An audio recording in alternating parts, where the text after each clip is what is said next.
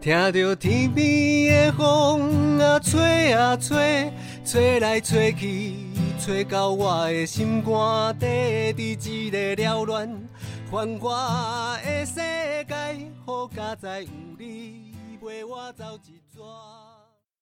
嗨，大家好，我是一起到老的主持人小鱼。呃，今天是红道 Parkes 一起到老正式推出第一集。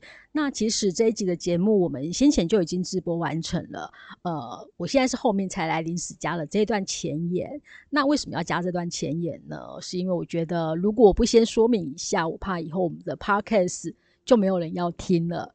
原因是因为在录节目的当天，我一开始竟然忘记把。只相信麦克风的音源线插入电脑，所以其实从一开始到接近第三分钟左右的时间，都是直接由电脑做收音。那那个录音的品质就会比较差一点点。那其实正确来讲，我们应该是要重录啦。可是我后来决定把它保留保留下来，是因为我觉得呃那一段的过程还蛮有趣的。然后刚好也是想说，作为我们 podcast 起头。呃，创业维艰的一个小小记录，对，那所以呃，在大家待会开始听节目之后，就请稍微忍耐一下前三分钟比较没有那么 OK 的音讯品质，那之后就会比较顺了哦。好，那欢迎大家接下来收听我们的节目，第一集节目，土妈来了，谢谢。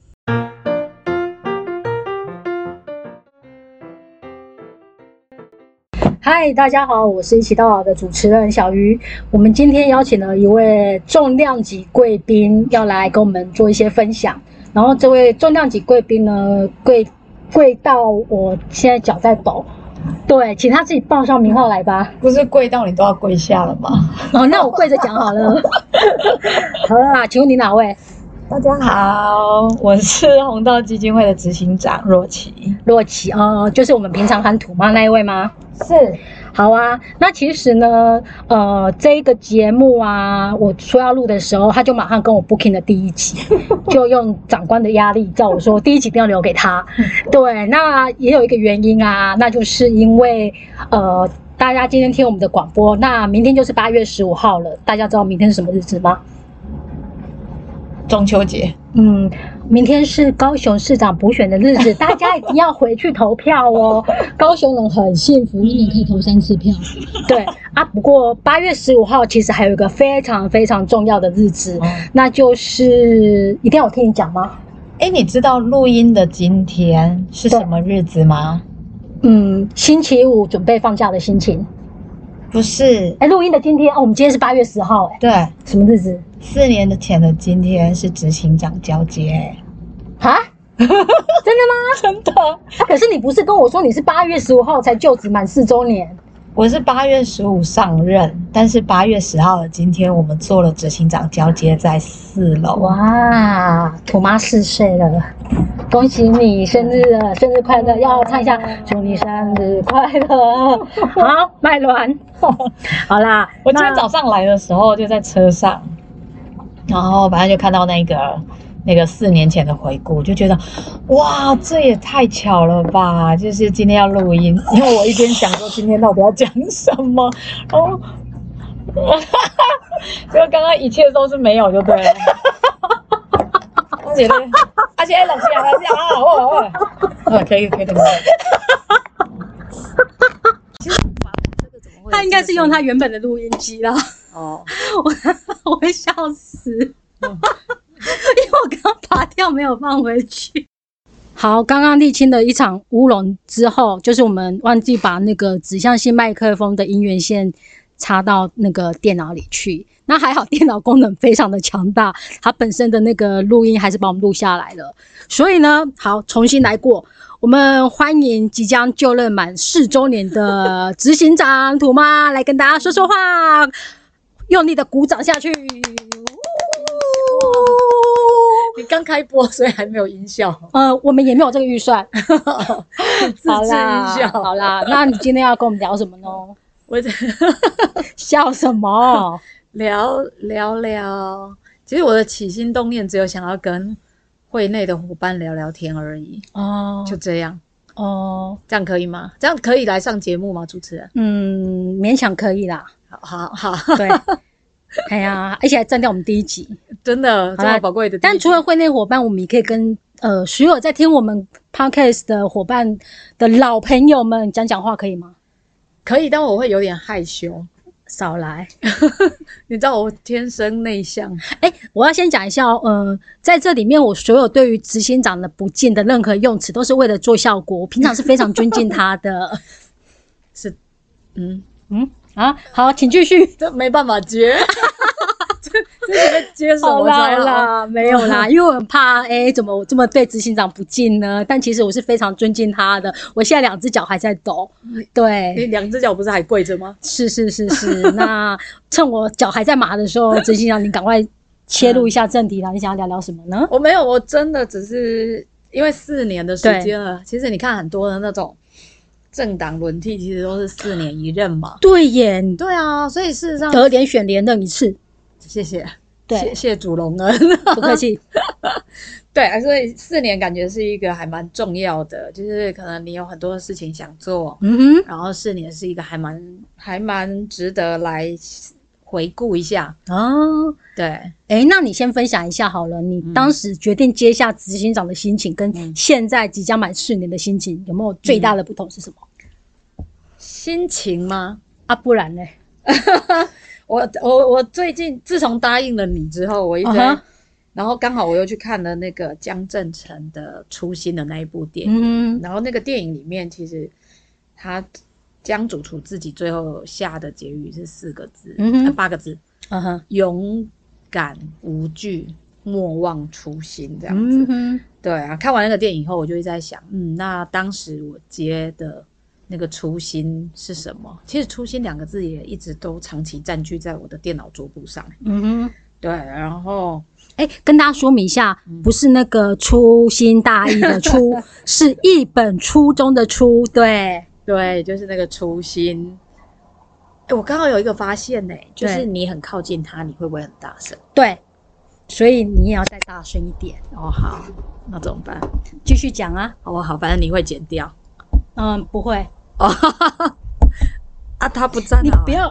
哦，好，我我把你的道具弄坏了。没有没有，请继续讲。好，反反正就是，我就只是在想，那四年前跟现在在看到底有什么变？当然，我觉得心情是很不一样的。当时非常的忐忑不安嘛，因为是很临时。嗯哼，对，就是前前执行长要去担任副市长一职这样子，那你那时候会不会觉得会搞砸？不会，很不错，还好。如果你跟我说你会有这种感觉的话，我起码了，我起码了。不过我必须坦白说，当我当我当时只有想说，就是呃，开创维艰，创业维艰，是，然后我当时真的是面对着呃这么大的组织，正在做这么这么多的事情为高龄的这个社会，所以我我坦白说，我心里只有想着守成，嗯哼，就好好把好不容易做出来的这些事情继续的守住，这样不要搞砸它。啊哈，但我觉得那时候倒是没有想过我会搞砸，很好，也真的没有。我们其实也蛮多本钱可以让你砸的。呃，。没有没有。哦，没有，啊，没有没有没有没有我们一定要好好的好好的保持，是。是对，所以大概是这个心情吧。哦。那嗯。接下来历经了四年，哎、那这四年里面啊，从你嗯。接下来到嗯，这段期间，有没有你最痛苦的期间？当然有啊，我刚接的时候，我而且我有个超难忘的，我不是说八月十五是我上任嘛，，对九月六号的那一天，对，没几天对不对？然后有人在日本吗？谁在日本？你啊？不是不是，九月六号我就去上了一个立法院，就是有一个立委，哦然后他就在立法院，然后召开了一个长照十年二点零照不住问号的公听会。然后那时候，当然我们就是受邀的单位之一。然后你也知道，我们前执行长对于长照的发展非常非常的有想法、有热情这对样子，所以我们就当然受邀了。然后呃，可是因为我还没接执行长之前，其实我对于长照的领域非常的陌生，然后所以去的时候我真的非常战战兢兢。可是你知道吗？一走进里面，我就发现，哇哦，呃，我们的座位被排在最前面，哇哦，就是主席台的前面的第一位就是我的名字。我想，哦哦，然后，然后，然后就有记者就围过来，然后就把麦克风嘟过来，就说：“是执行长，我可以访问你吗？你对于这个肠道点你有什么？”哎，对于一个上任十来天的，对于肠道非常陌生的执行长，我真的是错到非常非常难忘，到现在都还是。于是我就把那一张那个立法院的出入证贴在我的贴在我的办公桌旁边，哦，一直提醒着自己，对，就是不要忘记当时的那个心情，因为那个心情就是，虽然我已经做足了功课才去，对，但是到了现场发现跟我想象的还是不一样。对，而且那个公听会是我以为是举手你才要发言，结果不是哎、那个主席一个一个唱名，你要站，你要到台前的司仪台去报告，太可怕了。你，对于这个你有什么样的想法跟建议？所以你就是第一个上去的。我忘记我第几个了，但就是很前面，座位很前面，发言很前面，然后记者一直路过。是是是，啊，哇，刚好所有执行长可能要面对的可怕事情，你都在很快的时间里面一次面对了，一次搞定，对对，很好。是是是，对啊我想是老天爷给我的磨练，嗯，恭喜你，所以之后就一帆风顺吗？并没有，并没有。秀个安呢？哦，我跟我跟你讲，这四年我自己觉得还有一个很大的发现，就是大家都会对于“红道执行长”这五个字有很大的迷思。什么迷思？他就大家都会觉得，他只要想到跟老人、跟高龄有关的任何议题，嗯，都会觉得来邀请红道执行长去，绝对没有错。这样子，对啊，我也这样觉得。谢谢谢你，谢谢您的厚爱。但是你知道那个议题太广了，老人家大大家讨论的举凡，你知道什么智慧城市嘛，嗯，很酷。然后智慧观光城观光旅行点，观光旅行嘛，适合高龄的高观这个观光旅行嘛。嗯，然后这个啊，乐龄的或高龄的教育嘛，然后健康促进嘛，运动也是啊，啊，营养也是啊。你知道大家会找我们去做那个银银发长者的营养餐食的评分、哦等等的，那你有没有接过最奇怪的？我不好说这样子，我怎么对得起邀请我的主办单位？好吧，这个坑太大了。好吧，那我们就先通私底下告诉我就好。好啊，那所以这样子，嗯，就变成老人老老的万事通的心情是怎么样去面对跟调整呢？呃，两个，嗯哼，一个是去之前，呃，只能做足功课。对，所谓做足功课，就是找到一群智囊团，然后呃，嗯哼因为我自己觉得红道的伙伴们真的都非常非常优秀，而且他们有非常多的实务经验，所以在很多不同议题上面都可以给出很多好的建言。对，所以就是改变方法嘛，在去之前就是多请教大家，然后多收集大家的回馈跟建议。然后，当然，我觉得我自己的有机会多参与各个面向的服务也是非常重要的。然后第二个是，我觉得可以给伙伴更多的舞台，就是如果这个节目或这个呃采访，对或这个会议，对有更适合的伙伴，要么就是我会觉得伙伴可以代表基金会出席，或嗯我们一起出席这样子。但你通常不是就是为了不想要露面，所以推给同事吗？对对，这个也是我很大的突破。这四年来，就是、嗯 我们也有一直努力要把你往前推啦，不用不用不用不用，我坐在这里很好。好吧？那你刚刚有提到是说，你也会透过一些服务来呃跟伙伴做一些接触。那你可以分享一些你可能到第一线去看到的一些服务，让你比较感动的东西吗？感动是一定会有。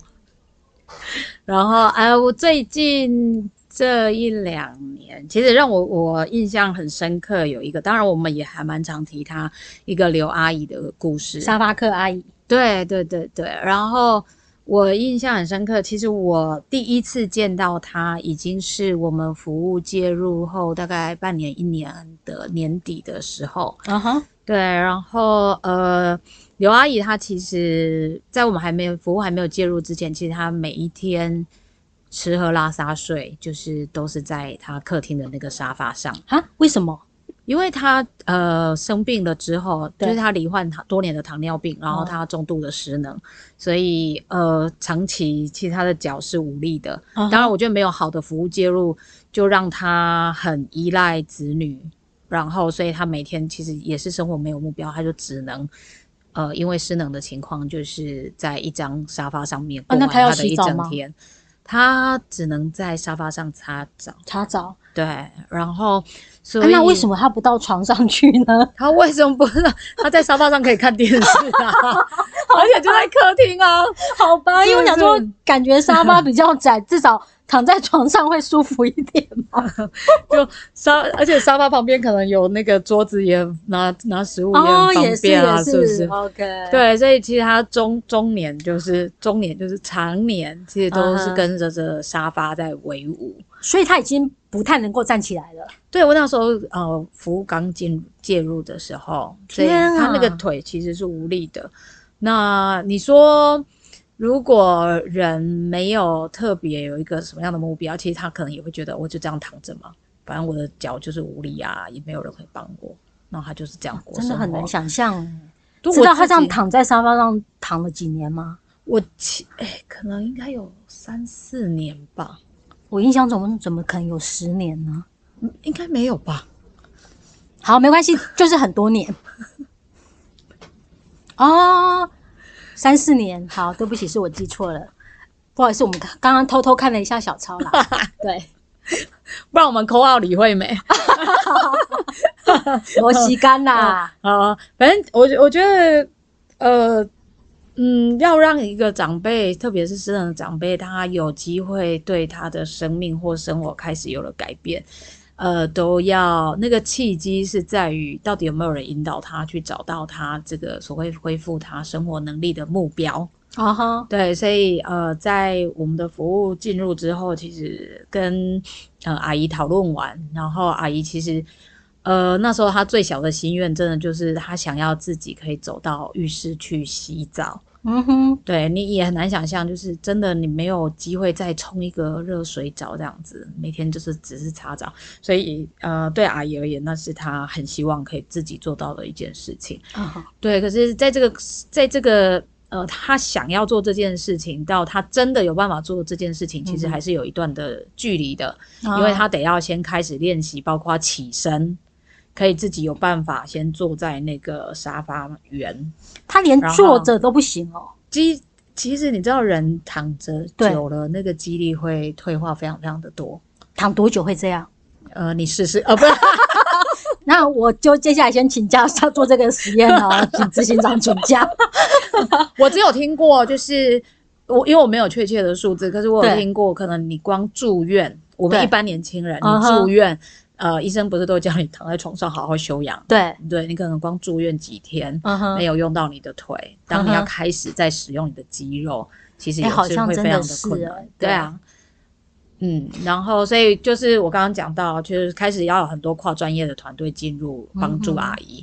那包括她要呃，刚刚讲到她要起身，有办法坐，从坐到站起来，对从站起来到微微的踏出第一步这样子。嗯，然后这这只是关乎于他的行动能力，那这个当然也有关乎着他的饮食、他的喝水，他要有足够的能量嘛，对，营养才有办法支撑他的肌肉，体嗯有这样的体力去做这样子的是训练。哦，对，这样花了多久，他才终于可以去浴自己走到浴室洗澡？大概半年的时间。，哇！嗯，所以他躺了三年，所以要花半年的时间来恢复基本的行动能力。是，哦，而且他浴室很远吗？没有哎、就是走道而已。就大概正常人走个十步之内会到。呃，大概十五步好了。哦，好，谢谢。对啊，所以、哦所以其实呃，我们一般人看似很简单的生活的动作，其实对对他而言都是非常的，呃，要非常有毅力，然后非常有目标，嗯让自己有办法去做到这件事情。当然要要靠非常多的跨专业的团队的帮助。了解。对，然后因为呃，阿姨家其实住在那个平房，对，呃，不，那不叫平房，对不起，我讲错了，透天没有，不不是不是公寓，哦，公寓。就是没有电梯的那一种老旧公寓。哇，对，所以其实，在他躺在沙发上的这几年，其实他也没有机会去楼下跟邻居嗯互动。对。对，所以当他有能力，其实走去浴室呃洗澡之后，他的下一个小小心愿，嗯，其实是希望可以走下楼嗯哼，去跟邻居打招呼这样子。对啊，所以当然一样，就是透过呃我们的照顾秘书，那包括我们的复健的老师的鼓励，那他就持续的做这样子的复复健。嗯哼哼哼，对，所以呃一个月后真的很神奇，对他可以一阶一阶的下楼梯，他家住几楼？三楼，哇，三楼。所以我们花了半年时间让他可以站起来走去洗澡，然后再花了一个月，他已经可以下到三楼了。对，，OK，不过我我自己回过头来在想这件事情，当然，嗯，也有可能是也阿姨她其实非常有潜力，哦，对，对，只是在当时没有我们讲的恢复能力。对，或者是说在当时没有专业的人员可以协助他、引导他，让他去做这些的能力的锻炼。对，所以嗯，这也是为什么后来他有机会可以做到一步一步往他自己的生活目标迈进。哇！是我自己觉得非常的感动。而且嗯我觉得这里面其实会让人家很感叹的是，他一开始生病的时候，其实不至于会落入就成为沙发客这样子。可是他因为没有好的资源导入，嗯，他也不知道该怎么办，家人可能也不知道怎么办，所以他把自己情况很快的落入一个更糟的情形。我觉得在可能是在一开始的那个所谓黄金时期，没有呃正确的或好的团队进入去协助他，嗯会有很大的关系。所以其实很有可能我们周边也有非常多长辈，可能都是类似的情况。是啊，我觉得我真的是非常感谢有长照二点零了。对，因为不管我们是在谈好的呃出院衔接的准备，对，对，或者是现在我们谈到可能有嗯好的各管 A 各管的人员可以协助他做出好的照顾计划等等的，那或者是甚至有一些县市政府他们推的是黄金复健期。很多的措施其实都是在帮助他，可能因为一些的原因刚落入了长照的需求。对，然后有团队就可以马上衔接进入，不要错过黄金复健期。所以，诶、在继续讲那个刘阿姨故事之前，嗯。跟大家宣导一下，嗯。家里真的只要有长辈，他可能有开始需要长照的需求，嗯。你不知道怎么办的话，你至少会打电话，嗯。电话号码是多少？一九六六，对，大家要记得我们的长照二点零。好，那我们继续回到那个阿姨的故事。那除了她终于可以走到呃楼下跟邻居聊天之外，之后我们还有为她做什么事情吗？呃，我们去年其实做了一个很大胆的尝试，就是呃，大家都知道带他去跳在伞。浮潜好了，好，这都是我们目前还在想象中的事。是是是，就是我我们在台北小巨蛋，呃，有仙脚百老汇的演出，哦过去其实邀了非常多的社区的长辈，然后机构的长辈踏上这个不可能的舞台，这样子。对，对，那它是一个素人舞台秀。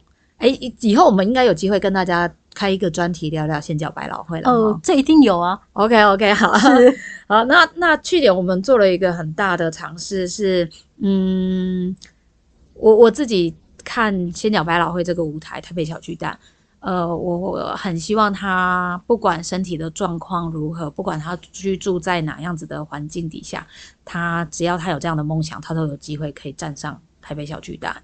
所以去年才就试着呵邀请我们台北跟新北的居服的团队，希望他们呃赵密可以带着他们平常服务的长辈、失能的长辈，在家里面做练习，然后就可以站上小巨蛋去做表演。那当时把这个讯息抛出去的时候，其实我也没有特别觉得，应该是说满心期待，但不敢不敢想说到底会不会有人来报名，因为毕竟你说社区健康的长辈比较容易练习嘛，对他们来讲都是有难度的咯。对，然后更何况他们是失能的长辈，他们还一个一个都在自己的家里面，所以都可能变得比较宅男宅嘛。嗯啊，然后或者是我们的照顾秘书，其实也要自己先去学，才有办法啊对，带着他的长辈练习嘛。所以他的困难度又比社区的长辈更再更高更高而且了。而且不只是练习的困难度吧，他们可能光要从本来自己小小的家里到那个有上万人的舞台上，应该心理上歘了歘西了吧？我可是我看他们，哎、那个可能是在我看他们要上台表演的之前的，大家是蛮兴兴，哦就是是很兴奋的。所以后来有印象大概多少个那个我们服务的长辈上台吗？哎、最后是十十个吗？还是十二个？那还是蛮多的哎、对，呃，因为是来自新北跟台中，我就是们让他们自自愿报名。设定是他要失能，他要是我们居家服务的长辈，对然后再加上他的照顾秘书是可以支持他的。哦，刚刚讲到，如果只有长辈愿意，没有办法嘛。对然后如果只有照顾秘书愿意，也没有办法，所以一定要做这样的搭配这样子。所以我们的刘阿姨有上舞台吗？当然，不然怎么会是这时候拿出来讲？好啊，那你要不要讲一下阿姨她上舞台的状况？阿阿姨是其中一位这样子，然后我我光看到阿姨穿着，因为他们表演的那个舞蹈，哎，我不好意思，我对于流行歌真的是记不住，那是太空战士吗？还是什么的一首外语的歌曲，然后非常的快，然后老师给了他们动作这样子，然后阿姨我印象中她就是穿着蓝色的衣服，然后呃，在那个过程里面，呃。阿姨除了我们的照顾秘书进到家中去陪她练习以外，其实她自己也会在家里面做这样的练习。嗯哼，对，然后呃，我在看到她站在舞台上面，我觉得看到那个神情又是不一样的了。啊，对，就是你光看，因为我之前就是我上一次跟你说，我上一次第一次看到她是在她呃我们赋能刚进去，所以那时候其实她才刚呃有能力走到浴室去。嗯哼，所以在距离我在下一次看到他，其实已经是在踏上即将踏上仙脚百老汇的舞台上了。哇，可所以你可以看得到，阿姨真的是那个笑笑容，对那个满满。然后呃，另外一个是我觉得她非常感谢团队，嗯哼，她也会觉得非常不可思议。对啊，我光听就觉就得，是你可以想象吗？一个人他的生活空间是沙发，对，跟台北小巨蛋真的那个的差异十万八千里竟然这样子。竟然在我们的团队之下变成了一步的距离而已。，是，呃，一步哦，这一步走了很很远。但不再是遥不可及呀、对，就是哇，真的就是一群人做梦，就是真的就会有很多的人的力量来协助他们一起共同的完成这样子。好啊，对真的是很感人的故事。嗯这个嗯故事的一些资讯，我们那个发布之后，我们也会把它放在我们的脸书上面，让大家可以看一下这样子。那所以刘阿姨的故事到这边吗？还有补充的吗？他近期其实。呃，我的伙伴还是会陆续分享他的近况给我这样子所以我最近获得的相片，我真的觉得太酷了。是就是他在我们的照顾秘书的陪同下去市场买了鱼，嗯哼，然后他自己就在家里面的厨房煎了鱼哇，来吃。然后那一天我印象中是特地还邀了他的女儿回来一起享用阿姨煎的那个鱼，好感人哦。，对，所以我我觉得他不只是这样子，他自己可以稍微照顾自己的这个饮食嘛。嗯，然后他甚至是可以靠着他自己的能力哦，去庙里面当志工，帮忙扫扫地。这真的太酷了。这个行动当然没有办法跟一般人一样非常非常的自如，可是他觉得他想要用他自己的能力去对社区有一些的贡献。嗯好啊，我觉得听到这里，我觉得他真的是一个很很激励人心的故事、欸。他从一个可能我他在种把自己种在沙发上面那段期间，他可能是属于那种万念俱灰，嗯，觉得可能自己已经，因为我们都叫他阿姨，就代表他还没有六十五岁嘛，不是吗？哦，好，我们举凡我们哦，哎，对对对，如果因为他是失能的，我们也会服务嘛，对不对？所以代表他其实可能五十多岁，可能接近六十岁之类的。可是他可能在我们介入之前，他可能真的会觉得自己的余生就在沙发上了。嗯，我觉得他的转变是他可能从此跟被照顾这几个字是脱不了关系的，对，对，可是当一个好的团队、好的服务进入之后，是会改变他的人生的。哇，我觉得真的很不可思议耶，光那个嗯想象。对，嗯，所以就是在你这四年以来，就是不断有类似这样的故事在撑着你吗？对，我就看到我们很有，当然，呃，不是说每一个长辈都有机会改变这么的大，当然，对。可是我呃，我们一直很希望让长辈过着有尊严、自主，然后嗯安心又精彩的老后生活。是所以我看到这样子的精神在我们服务的长辈当中正在实践中。嗯哼，对，不管是他可能呃像刘阿姨的案例，对，对，那或者是他有机会去实现自己的梦想等等的，嗯我觉得那都是非常的贴近长辈的生活的。了解。所以你觉得回应到这个故事来讲，它有更贴近你这四年来一直在想要走的方向吗？当当然有，嗯我觉得呃，以前我们很常希望让长辈去追求他的梦想，对，的确他会是非常非常精彩的。可是可能是因为我个人的特质，我我我觉得安心生活是很重要的基石，就是你在生活中你没有一个安心的生活，你怎么有办法去创造所谓精彩的那个老后？啊哈，我懂。对啊，所以我想要我们在追求精彩的生活的时候，同时建构的是一个安心的生活环境，不管它是健康的或者是失能。那我嗯不想要精彩，可以吗？可以，你可以，你就安心就好了。哦，了解，也是啦，就是是安心，至少能够是达得到。对啊，因为你看哦，志工可以去家里陪陪你，是一种安心感。嗯那如果你是私人哦，可能照顾秘书去你们家里、嗯哼，陪伴你或协助你，哦是是一种安心的嘛。至少我不会觉得我一个人在家里突然怎么的，就可能要过了要发臭了之后才会有人发现。哎，是是是是是。对，可是我我我个人很追求安心又精彩这样子。OK，对。好啊。那安心又精彩，你除了有刘阿姨的故事之外，她又是可以更具体跟我们分享一下，你想要怎样去落实它吗？这一题什么是什么？安心又精彩，呃，因为我们还是要回扣到你想要分享的是四年就职感言嘛。我我我呃，就职感言呢，应该说四年前我刚接的时候，呃，大家都会问我说：“哎、你要带红道去哪里哦，对啊，？”很常有人问嘛，不管是去哪里？会内会外都会这么问。对，然后那时候我心里只会想说：“嗯，那红道不是就一直持续做好我们要做的服务吗？没有要去哪里啊？就是一直往前走就好啦。”然后，嗯，到但这两年我们花了一点时间做了那个品牌再造，对，就是从由内而外开始重新呃盘点我们的服务这样子，嗯，然后重新定位我们的愿景使命，然后我们的策略跟我们想要关注的议题，然后一直到对外的品牌形象嗯识别等等的。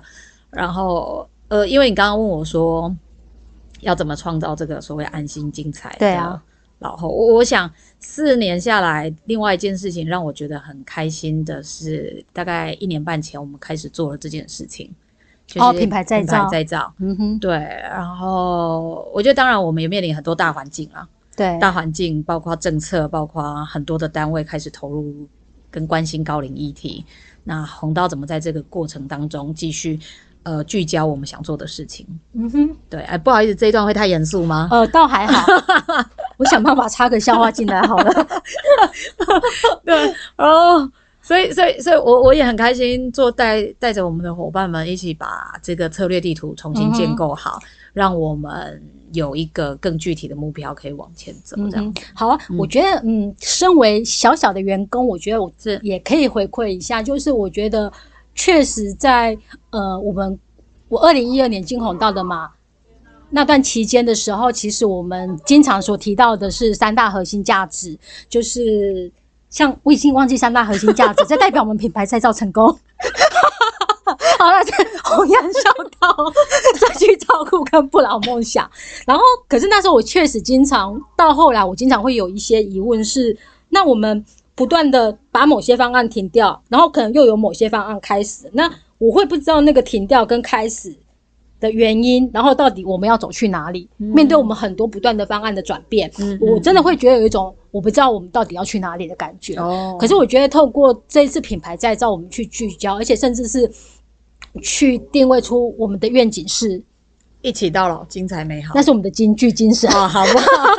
让让我们的呃，让每一位长辈都享有自主、尊严、安心、精彩的老后生活。嗯，我觉得虽然很老舍，我也记不起来，可是至少我会觉得它是一个很清楚方明确的方向，我自己就不会觉得在因为就我自己的思想就比较不会列入很切割零碎，是每个方案每个方案这样子，嗯我会知道我们有很多方案，但是我们朝着统一的方向要去前进，是所以我觉得。很棒啊，给你鼓鼓掌，谢谢这是很重要的永续经营的工作。是是是是，嗯。我觉得对，可能对每一个阶段的红道而言，都需要有一点时间稍微停下脚步，缓缓下脚步，不能停。我们没有在停的，我们工作没在停的。是，但是偶尔的几年，我觉得可能五年左右的时间，缓下脚步来，对。然后重新再盘点我们的呃现况，对，然后迈向下一个五年、十年是很需要的，因为你知道，二零二六年台湾就要进入超高龄社会了，哦。这件事情很重要哎。二零二六年就是六年后，我现在在算我几岁，每五个人里面就有一个是老人了。嗯，但我觉得现在对老人的定义好像也要重新定义啊。肯定是你看，对啊你看郭生生岁。爷爷。哦，郭先生也是我们九十四岁哦，今年九十五岁，的不老骑士。对，九十五岁他还在骑机车环岛。C，你看，你也不觉得他就是个非常非常有活力的人？真的，我觉得我能不能活到九十五岁都是一个很大的问号了。我觉得你比较像老人。呃，我比较，我想，我只想活到五十九岁，我不想要让自己成为老人。哎、好这样可以吗？年龄只是个数字，是，对对对对对对，也是啦。嗯，好啊，那呃，我们今天也聊了蛮多啊。那最后面，其实你一开始有讲说你想要跟嗯大红人说说话嘛？是那还有什么没有说的吗？还有什么要交代的吗？